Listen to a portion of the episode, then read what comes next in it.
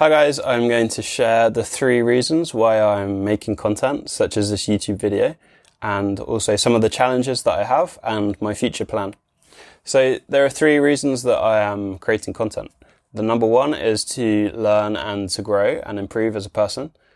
There's two ways that you can learn from creating content. One of them is by when you're doing the topic and when you're teaching a subject, uh, then you can learn better from it. There's a saying that when you teach someone else, you can learn better.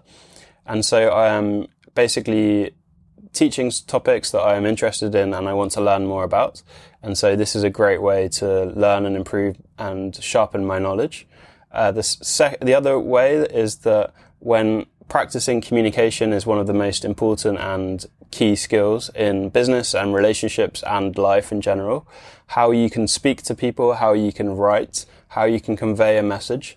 And video is extremely important and powerful. So is writing and speaking. So I'm improving, I'm practicing to do this and practicing uh, and improving and learning how to do this really well. The second uh, reason is that I want to give value to other people and I want to help other people because I have benefited so much from content that other people have shared online. And I also want to help other people to share, to understand things that I've learned as well. And it would be such a sad, the world would be such a sad and uh, not a very good place if people did not share things, if people didn't write books or create content and articles or videos it would be it the world needs people to share and it needs people to talk and share their opinions and it makes the world better and it gives value to others. Uh, the other way that is uh, the other reason is that I want to attract opportunities and uh, people and grow my business. So I originally started making videos uh, because of my company, China Admissions. I've been making videos about studying in China. And this brought in loads of students for us and this attracted a lot of customers to us. And so I've realized how powerful it can be in attracting customers and to grow a business. So that's why I'm continually doing it and I'm just doing it more and more to create more content and to attract more customers and to to attract uh, also attract opportunities which could be from relationships as well.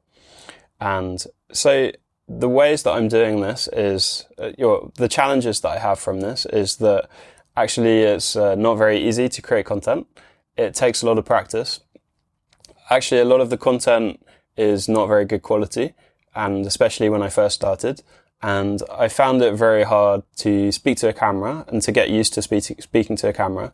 And also just to, there's so many challenges in doing it really well. And basically I found that the best way to learn and to improve at and to overcome these challenges is just to do as just to do many of them and just to keep doing it. So right now I'm doing this video, I just feel like it's normal and it's not a challenge anymore.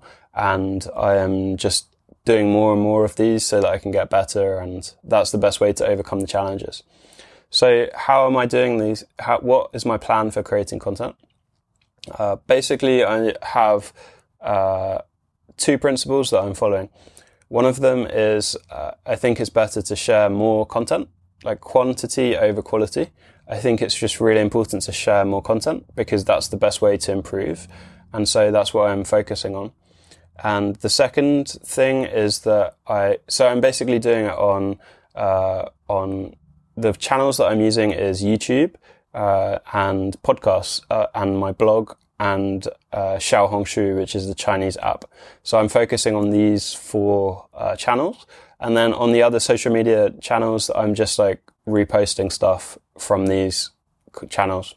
And the primary, um, primary method of content is video and audio.